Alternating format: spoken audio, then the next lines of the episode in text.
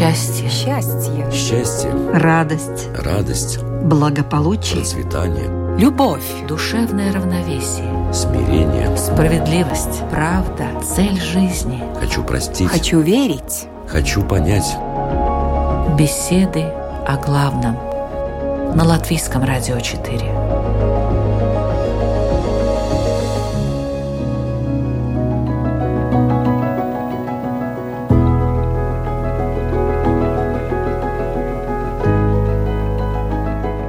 Программа «Беседы о главном». У микрофона Людмила Вавинская. Здравствуйте.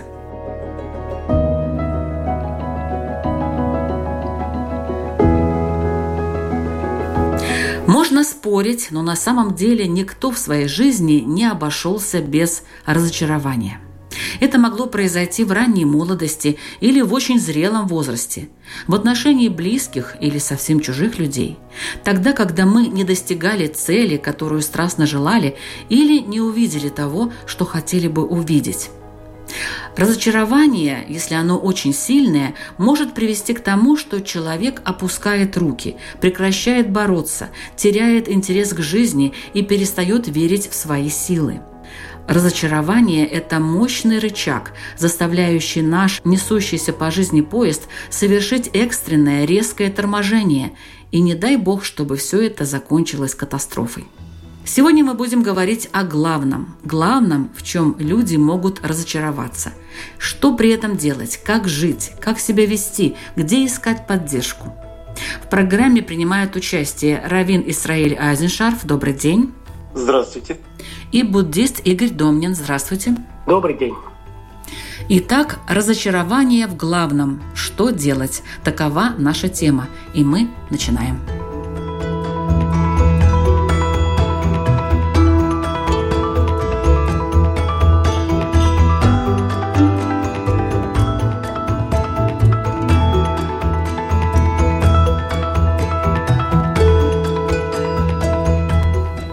Такое разочарование? Вообще откуда у людей появляется это чувство? Почему оно возникает и когда? Уважаемый Исраэль. Разочарование возможно только при условии, что человек проникся каким-то ощущением, убеждением, настроением, устремлением воли и так далее.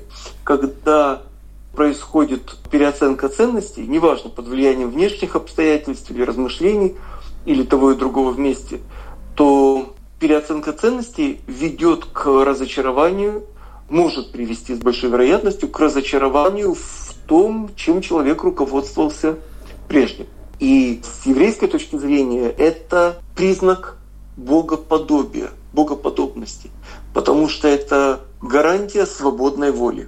И только при условии свободной воли человек волен выбирать путь своей жизни, если он осознает в себе такого рода ресурс. Неважно, как мы это называем, психологический ресурс, ресурс опыта прожитой жизни или прожитых жизней, или это ресурс с неба или комбинация того и другого. Но если он осознает в себе этот ресурс, то в таком случае разочарование — это трамплин, необходимое условие для следующего усилия.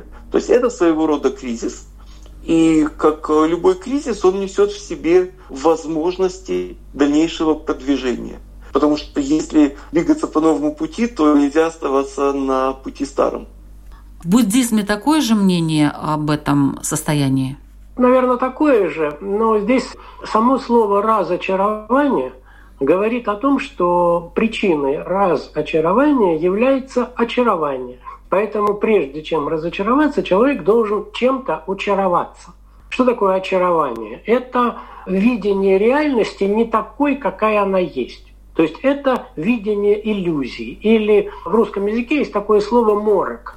На человека нападает морок. Он видит не то, что есть на самом деле. Он представляет себе что-то более положительное, а может быть более отрицательное, чем это на самом деле существует. И когда он сталкивается с реальностью, иллюзия уменьшается или рассыпается, и происходит отрезвление, происходит разочарование, разрушение очарования. И правильно, здесь наступает кризис человека, потому что когда человек очаровывается, то, соответственно, он вследствие вот этого очаровывания неумело действует телом, речью и умом. И неумелое действие телом, речью и умом всегда приводит к страданию, приводит к наступлению кризиса. И дальше уже после наступления разочарования есть разные пути, как это все развивается. Если человек, допустим, часто разочаровывается, что это означает? Он себя как-то недооценивает, переоценивает или вообще неправильно смотрит на жизнь? По буддизму говорится о том, что он неправильно смотрит на жизнь, потому что он не находится в плену неведения. Что это такое? Это значит, его сознание не различает истину и неистину. Его сознание как бы находится все время в темноте. У него все время находится искажение его собственных представлений о реальности. И, соответственно, этому он попадает всегда в такие в неумелые состояния. Исраэль, что вы скажете? Еврейский взгляд немножко отличается. Частично я соглашусь с Игорем, что, ну да, он осознает тупиковость некоего своего суждения или видения и так далее. Но, с другой стороны, считается более ценным сам процесс поиска истины.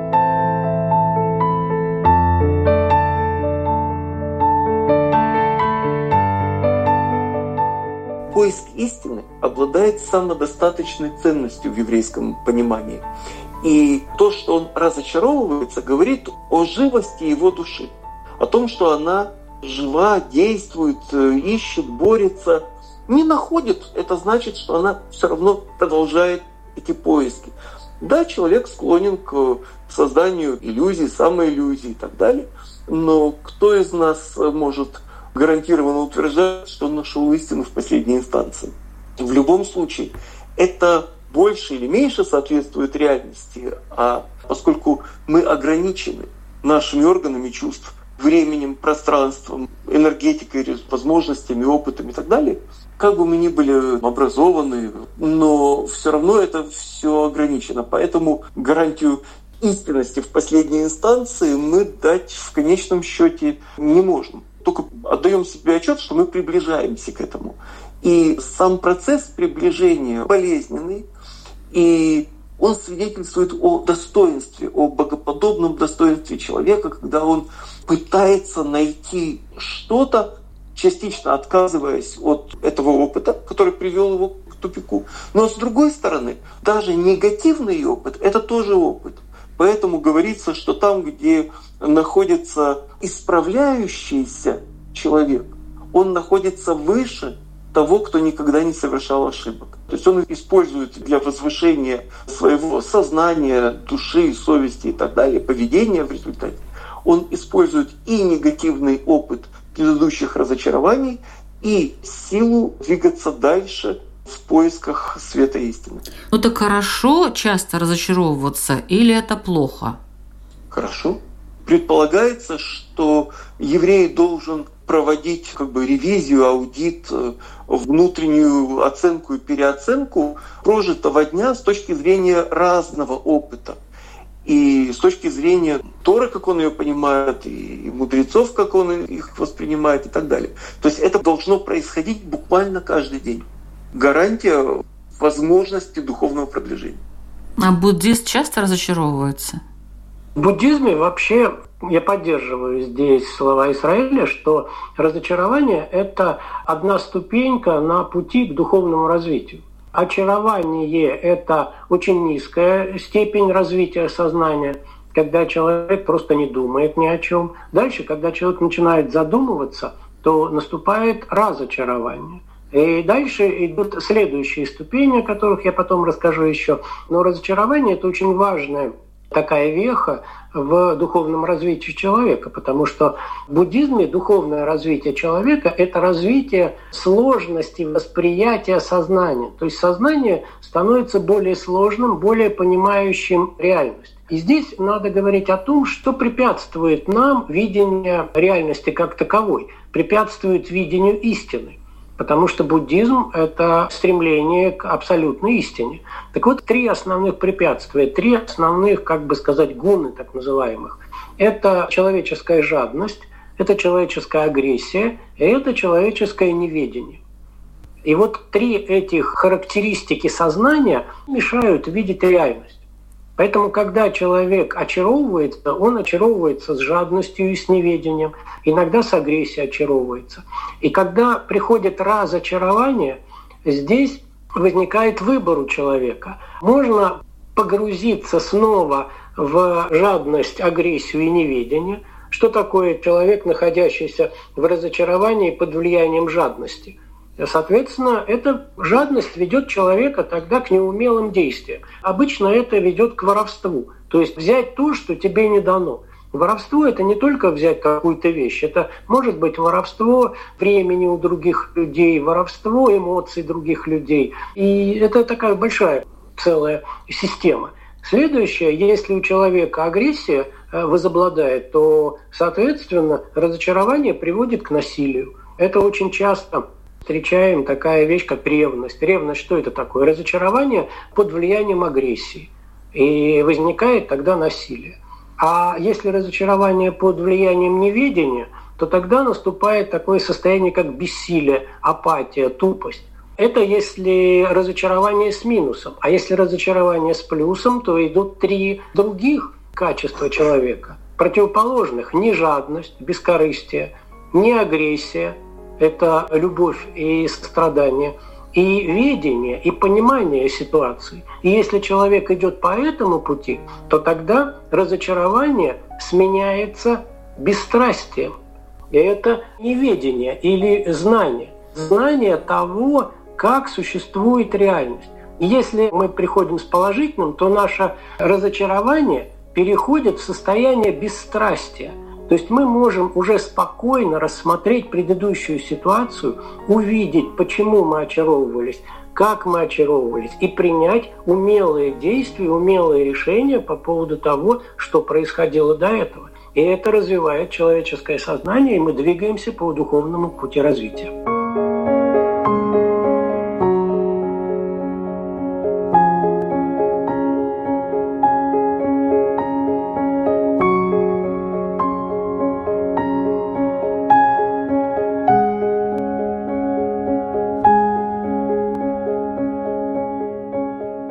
Есть ли такое понятие очарование в еврейской традиции?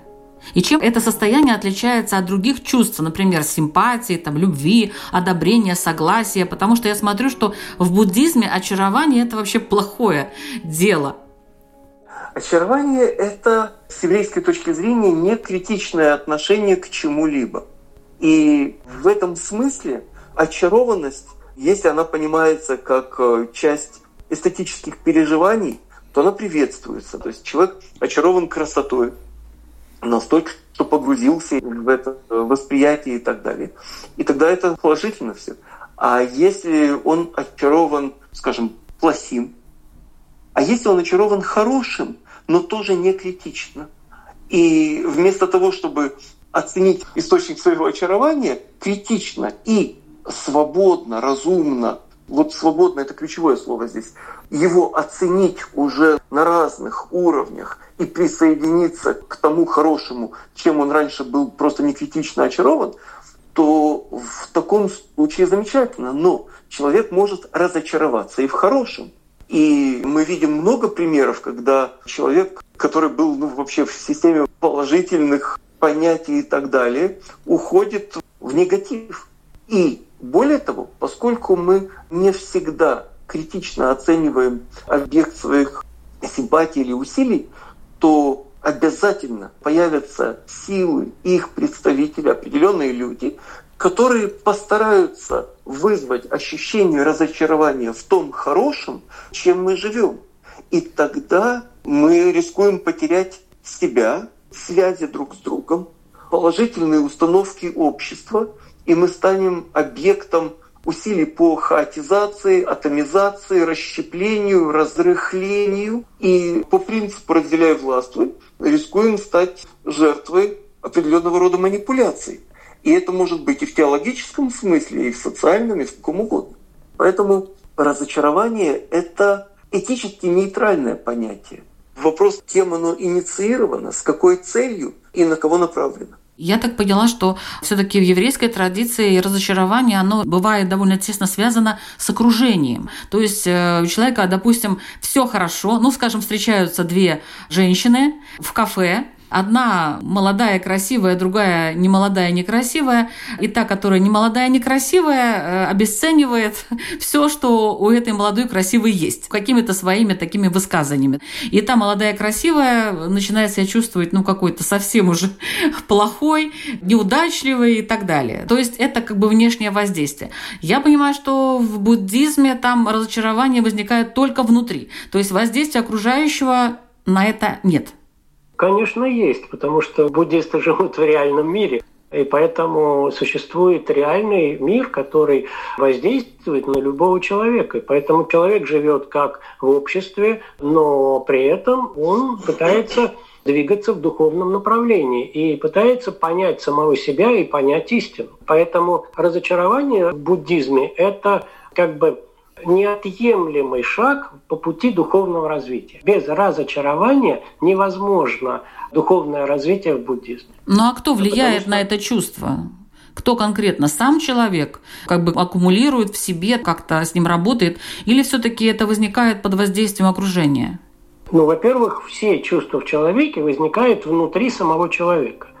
И внешнее воздействие является только катализатором или фактором, под влиянием которых у человека внутри возникают его собственные состояния. Также состояние гнева, жадности, любви – это же состояние самого человека. И если у человека нет внутри состояния, ну, допустим, агрессии, то его невозможно никакими внешними воздействиями вызвать это состояние. Поэтому в буддизме это все находится внутри самого человека.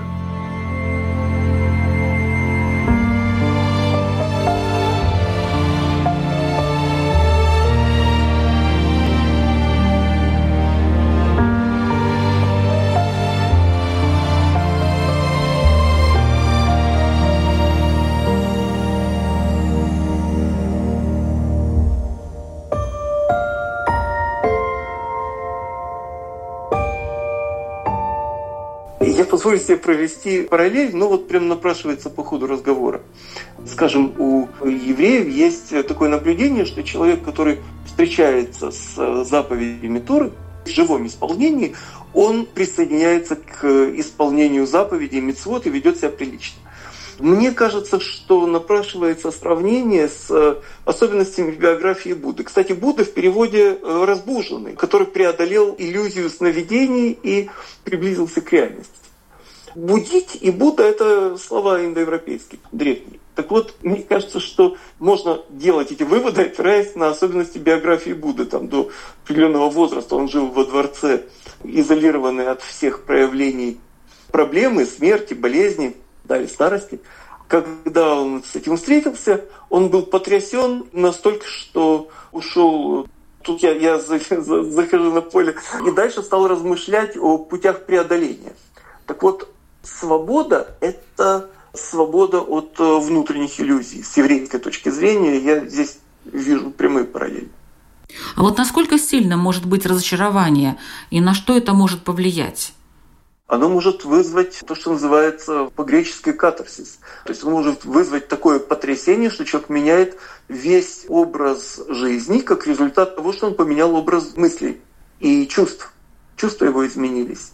И человек может таким образом и возвыситься, и упасть. Зависит от того, к чему стремится его душа. А что Игорь скажет?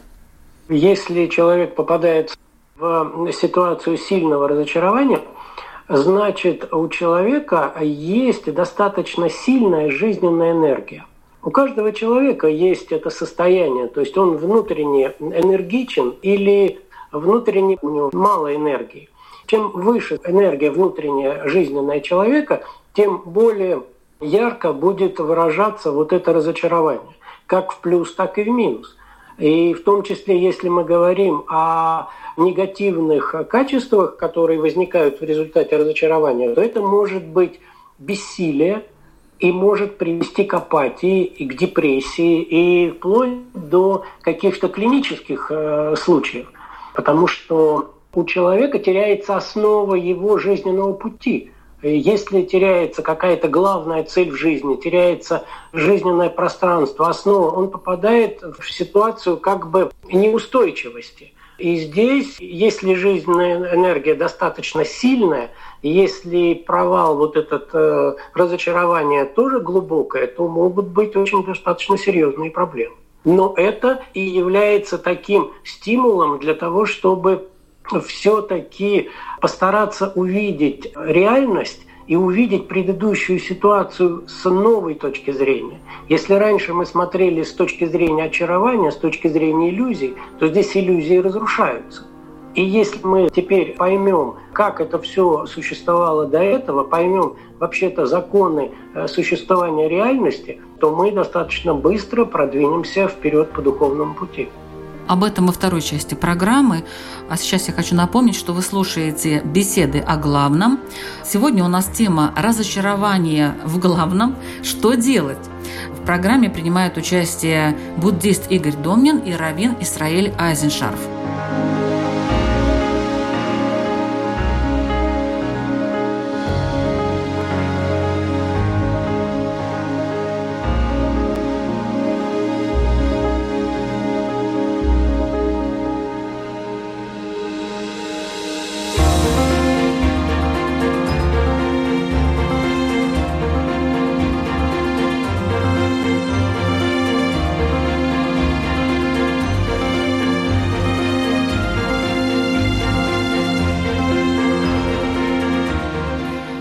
Уважаемый Игорь, затронули тему депрессии. Но ведь люди наверняка, вот те, которые слушают сейчас эту программу, хотели бы узнать, а как вот не свалиться даже с сильными эмоциями разочарования, не свалиться вот в это состояние депрессии, когда действительно руки опускаются, цели не вижу, средств тоже не вижу, ничего не вижу и, в общем-то, полный крах. Для этого в буддизме существует описание той реальности, которая существует на самом деле, без иллюзий. И существует описание характеристик этой реальности. И вот когда мы попадаем в состояние разочарования, у нас спадает пелена вот этих эмоциональных омрачений. В этот момент у нас может наступить состояние так называемой бесстрастности, когда человек находится без эмоций. И здесь, если он начнет рассматривать ситуацию с точки зрения законов, которые определяет буддизм, с точки зрения того, что реальность всегда непостоянна, что реальность всегда не абсолютна, и реальность всегда бессущностна. Что такое непостоянство? То есть любая ситуация, любой объект, который мы встречаем, он всегда изменяется. Все, что рождено в этом мире, оно подлежит уходу. То есть все, что родилось, то все умрет. Любое состояние, которое возникло, оно разрушится. И поэтому, когда мы очаровываемся, то тогда мы хотим, чтобы это состояние или вещь, или отношения, они оставались вечно. И когда это все проходит, у нас происходит разочарование. Но буддизм говорит, что основной закон существования реальности – это непостоянство. И когда это все разрушается, к этому надо относиться как к существованию естественному. Когда у нас осень заканчивается, приходит зима, мы же не разочаровываемся так вот сильно, что осень кончилась. У вас, Игорь, я бы сказала, ну такое немножко депрессивное в этом плане. То есть все пройдет, все исчезнет, все умрет, и этим нужно успокоиться. Может быть, в иудаизме есть какие-то более оптимистичные варианты выхода из такой ситуации? Разочарование, депрессия и вот это вот отталкивание от дна психологического, в которого человек уже стремится в какой-то момент. Что этому может способствовать? Какой стимул? Исходя из того, что иудаизм — это религия действия, личного, коллективного и так далее, то мы делаем следующий вывод, что гарантированный выход из депрессии — это помощь другому нуждающемуся. Я это наблюдал, когда был предыдущий локдаун, и это был первый локдаун, и люди немножко растерялись, и много было стариков, то была организована целая служба волонтерская, помощи этим нуждающимся. Среди волонтеров тоже было немало людей испуганных, потому что опыта такого не было, таких ситуаций. Но они нашли в себе силы помогать другим. И то, что они помогали другим, прежде всего помогло им самим. Вывело их из состояния вот этой апатии, депрессии, упадка сил и так далее. То есть помощь друг другу – это самый лучший с точки зрения выхода из положения. Теперь, в самом понятии разочарования иудаизм различает две самые такие полярно противоположные стороны. Это разочарование ложное и истинное. То, о чем мы говорили до сих пор, это было разочарование истинное. И тогда одно направление есть разочарование ложное. Когда мы разочаровываемся в истинных ценностях, в истинном понимании и так далее, и мы в них разочаровались. Это разочарование ложное, если мы отказываемся от истины. И ложность разочарований может иметь как внутренний источник, так и внешний. Внешний источник может быть спонтанным, случайным, стихийным, хотя случайности в еврейском понимании нет абсолютно, а может быть направленным, сознательным, внешним усилием для того, чтобы подчинить человека какой-то другой системе ценностей. В той системе ценностей, в которой он будет подконтролен, управляем, послушен. И таким образом речь идет о деградации, о девальвации человеческой сущности, в ее богоподобности, в ее свободе возможного выбора.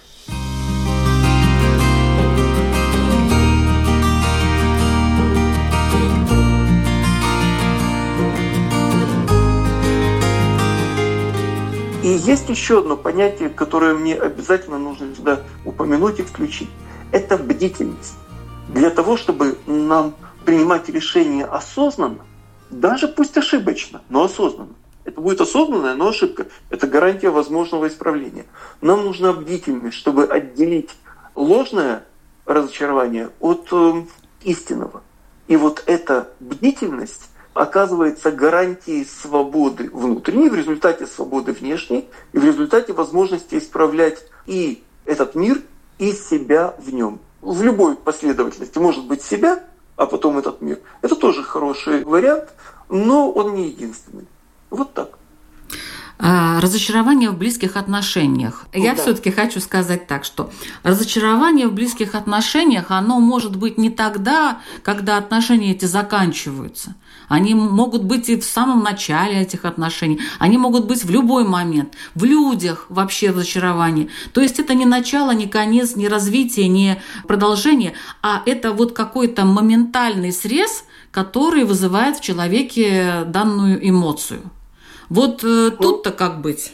Да, но здесь возникают как раз и проблемы состояния, что очарование – это моя личная эмоция. И очарование, разрушение очарования является разочарованием. И это не обязательно, что ситуация внешняя какая-то должна быть очень жесткая. Человек сначала очаровался, а потом разочаровался. Я взял, грубо говоря, налил чай попить, и я очаровался цветом чая, а потом я его попробовал, а он невкусный, и я разочаровался в чае. Таких вещей очень много. Но при этом, если я понимаю реальность как таковую, то я очень четко понимаю, что цвет чая и вкус его – это разные вещи. И поэтому, когда я наливаю чай, вижу чай красивого цвета, я радуюсь красивому цвету, но не предполагаю, что он будет вкусный. А когда я его пью, я говорю: о, он еще и вкусный. Это другое состояние. Я вижу реальность как таковую. А если я в зависимости от цвета думаю, что он будет вкусный, и пью, он оказался невкусный, то тогда вот это происходит разочарование. Так и в отношениях всегда. Я прихожу, и моя дорогая, любимая женщина, я думаю, что она меня сейчас встретит и быстренько подбежит ко мне и начнет что-то там ласково мне говорить и обнимет. А у нее свои дела какие-то, она занята в это время. Я открываю дверь, а она ничего не говорит. И я разочаровываюсь. Почему я разочаровался? Потому что я придумал себе ситуацию, а она не соответствует реальности. Мои иллюзии разрушились. Я разочаровался. Согласно буддизму, вот Исраэль сказал, что иудаизм – это религия действия. Это очень хорошее выражение, потому что буддизм как раз религия состояния. И буддизм говорит, что действием можно решить только тактические проблемы. То есть да, действительно, если у меня сегодня какое-то депрессивное состояние, то я могу из этого депрессивного состояния выйти с помощью каких-то действий и на короткое время получить как бы допинг такой. Но опять же, буддизм говорит, что любое действие имеет свое завершение. Что бы мы ни делали, оно все равно завершится. А вот для того, чтобы полностью войти в состояние вот отсутствия разочарований, нужно увидеть реальность такая, какая есть, и стать абсолютно спокойным, бесстрастным. И когда человек становится бесстрастным, у него возникает естественное состояние радости, чистоты, доброты и любви. Вот здесь не надо путать, что если человек бесстрастный, значит он тупой и зеленый как овощ. Наоборот, когда у человека нет ожиданий, он принимает жизнь такой, какой она есть, во всей ее красе. Он может видеть красоту в любой вещи. Он не ценит эту вещь, не оценивает и, соответственно, не разочаровывается. И поэтому в стратегическом плане буддизм говорит, что для того, чтобы достигнуть освобождения, то нужно нам освободиться от вот этих всех, сначала от негативных эмоций, а потом и даже и от позитивных эмоций. И тогда прийти к состоянию, и к состоянию постоянного счастья.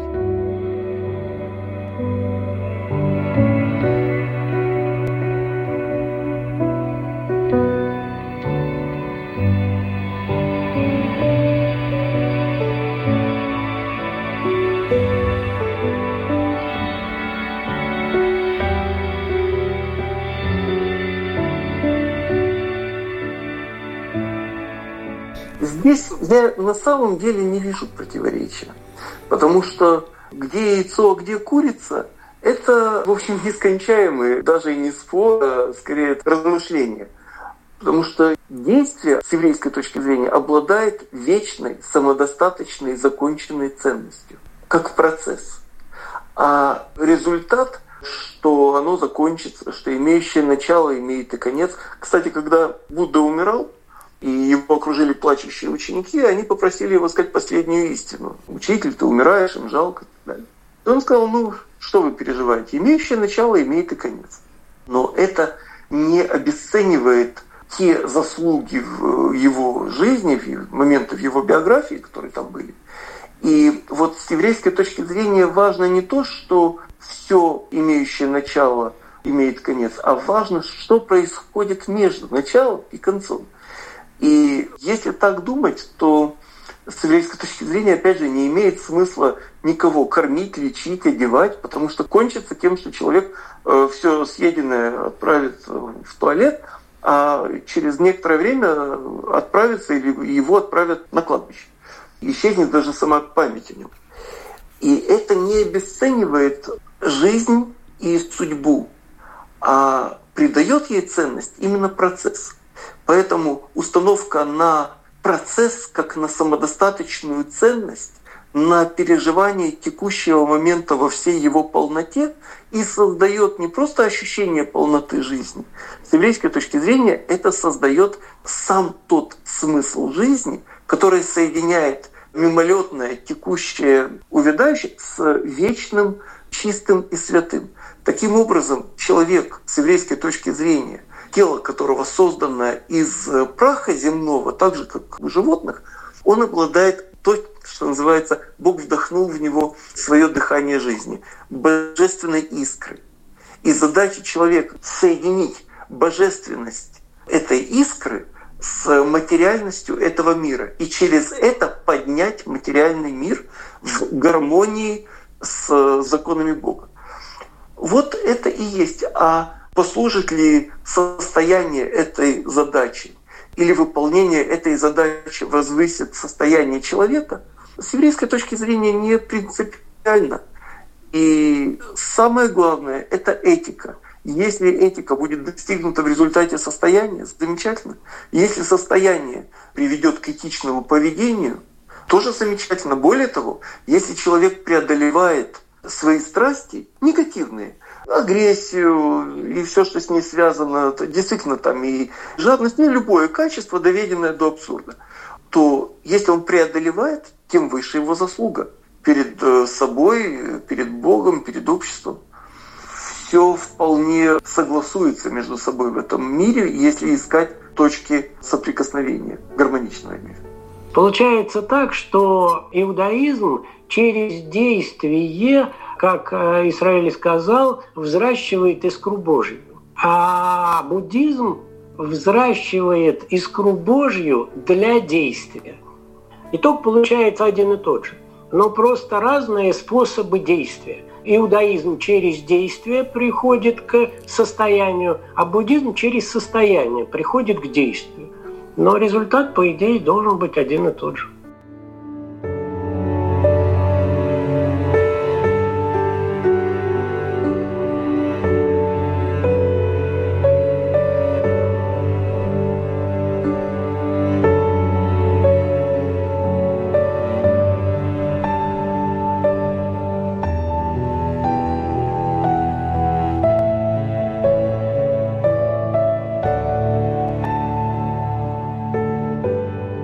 Разочарование в себе. Вот тут что делать? Выяснить, что человек считает собой. Если он считает собой свою функцию, неважно какую функцию, функцию работника, человека с семейными связями и так далее, то он будет разочарован, разумеется. Потому что не всегда наши дети оправдывают наши надежды. Большей частью да, но иногда нет. И так же, как мы огорчали своих родителей, никто не ищет полного совпадения. Мы не, не идеальные работники, и, и глупо ждать идеальности от чего-либо в этом мире. И поэтому что считать собой? Если собой считать свою чистую, незамутненную душу, данную Богом, вечную, то в таком случае человек не может быть собой разочарован. У него всегда есть повод для оптимизма, его связь с Творцом. Если же считать собой сгусток сознания, то да, он может быть разочарован, но даже и в этом случае есть место для оптимизма и надежды для исправления. Игорь, что вы скажете? Ну, очень хорошее здесь как раз выражение. Нужно понять, а кто такой я? И если мы начинаем разбираться в этом плане с буддийской точки зрения, внимательно очень начинаем смотреть себя, то выясняем, что «я» — это иллюзия. «Я» — это тот фантом, который мы сами себе придумали.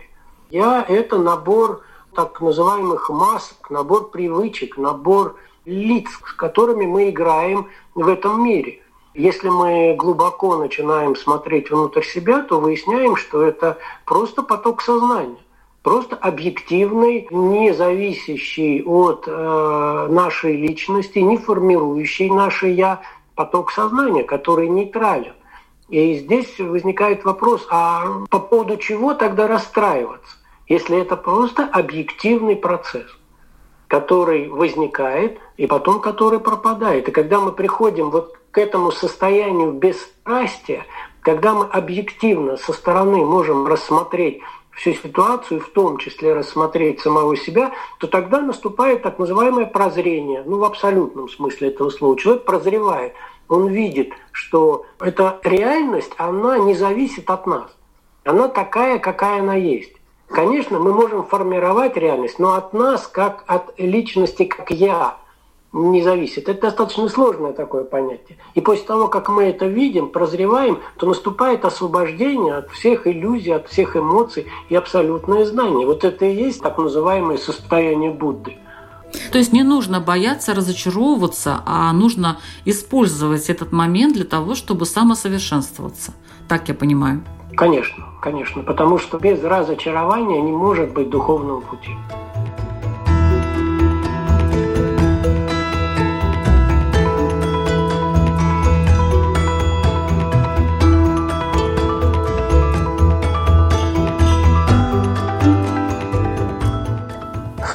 Если считать разочарование видом кризиса, то кризис, вот мне в этом смысле очень нравится китайский иероглиф, как обозначается кризис. Это опасность, возможность. Пессимист в кризисе видит опасность, а оптимист — возможность. И таким образом мы можем использовать разочарование как возможный инструмент личного духовного роста и инструмент гармонии в обществе и в отношениях с Богом. У нас есть примеры, когда целые цивилизации разочаровывались в том, что приводило их в свое время к вершинам блеска и могущества. Ну, скажем, античная цивилизация. Они разочаровались. Герострат сжег храм Артемиды Эфесской, одно из семи чудес света. Его за это сожгли. А через триста лет потомки сжигавших Герострата сожгли тот же храм, построенный на том же месте. То есть они были разочарованы. Но в этом духовном поиске важно не увлечься репрессивной карательной стороной. Так же вот как соплеменники сожгли Герострата, так же потом происходило с еретиками в Испании, так же происходило с интеллигенцией в большевистской России, когда одни были вынуждены с философским пароходом оставить родину, другие были уничтожены, а кто-то просто был подавлен в своих рабочих кабинетах. Это часто происходило. Здесь важно удержаться от негатива и уважить в человеке возможность ошибки, возможность разочарования, и не пытаться через колено ломать представления других людей о нормах, цензурируя, устраивая показательные процессы или еще как-либо давить на общественное сознание, на личное и так далее. В этом еврейская традиция видит ограничение свободы воли. Поэтому разочарование может быть очень острый инструмент. И это очень сильное состояние и возможное переживание и в личных отношениях, и в общественных. И поэтому надо с большой любовью и осторожностью подходить и к собственным эмоциям в этом смысле, и к тенденциям в обществе с точки зрения того, что у человека, опять же, с еврейской точки зрения, есть высший смысл, и этот смысл может быть реализован в координации с усилиями других людей.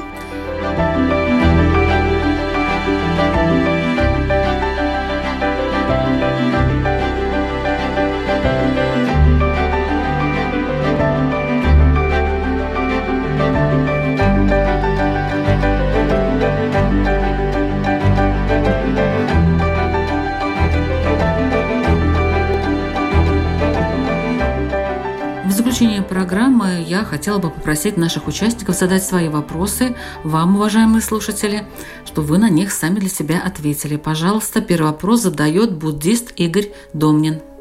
Ну, я, как всегда, задаю вопрос про собственное состояние, поэтому я бы хотел, чтобы радиослушатели подумали, вот когда последний раз они сильно разочаровывались, а каждый человек разочаровывается в жизни, вот когда происходило сильное разочарование, какая первая эмоция возникала? Эмоций всего шесть.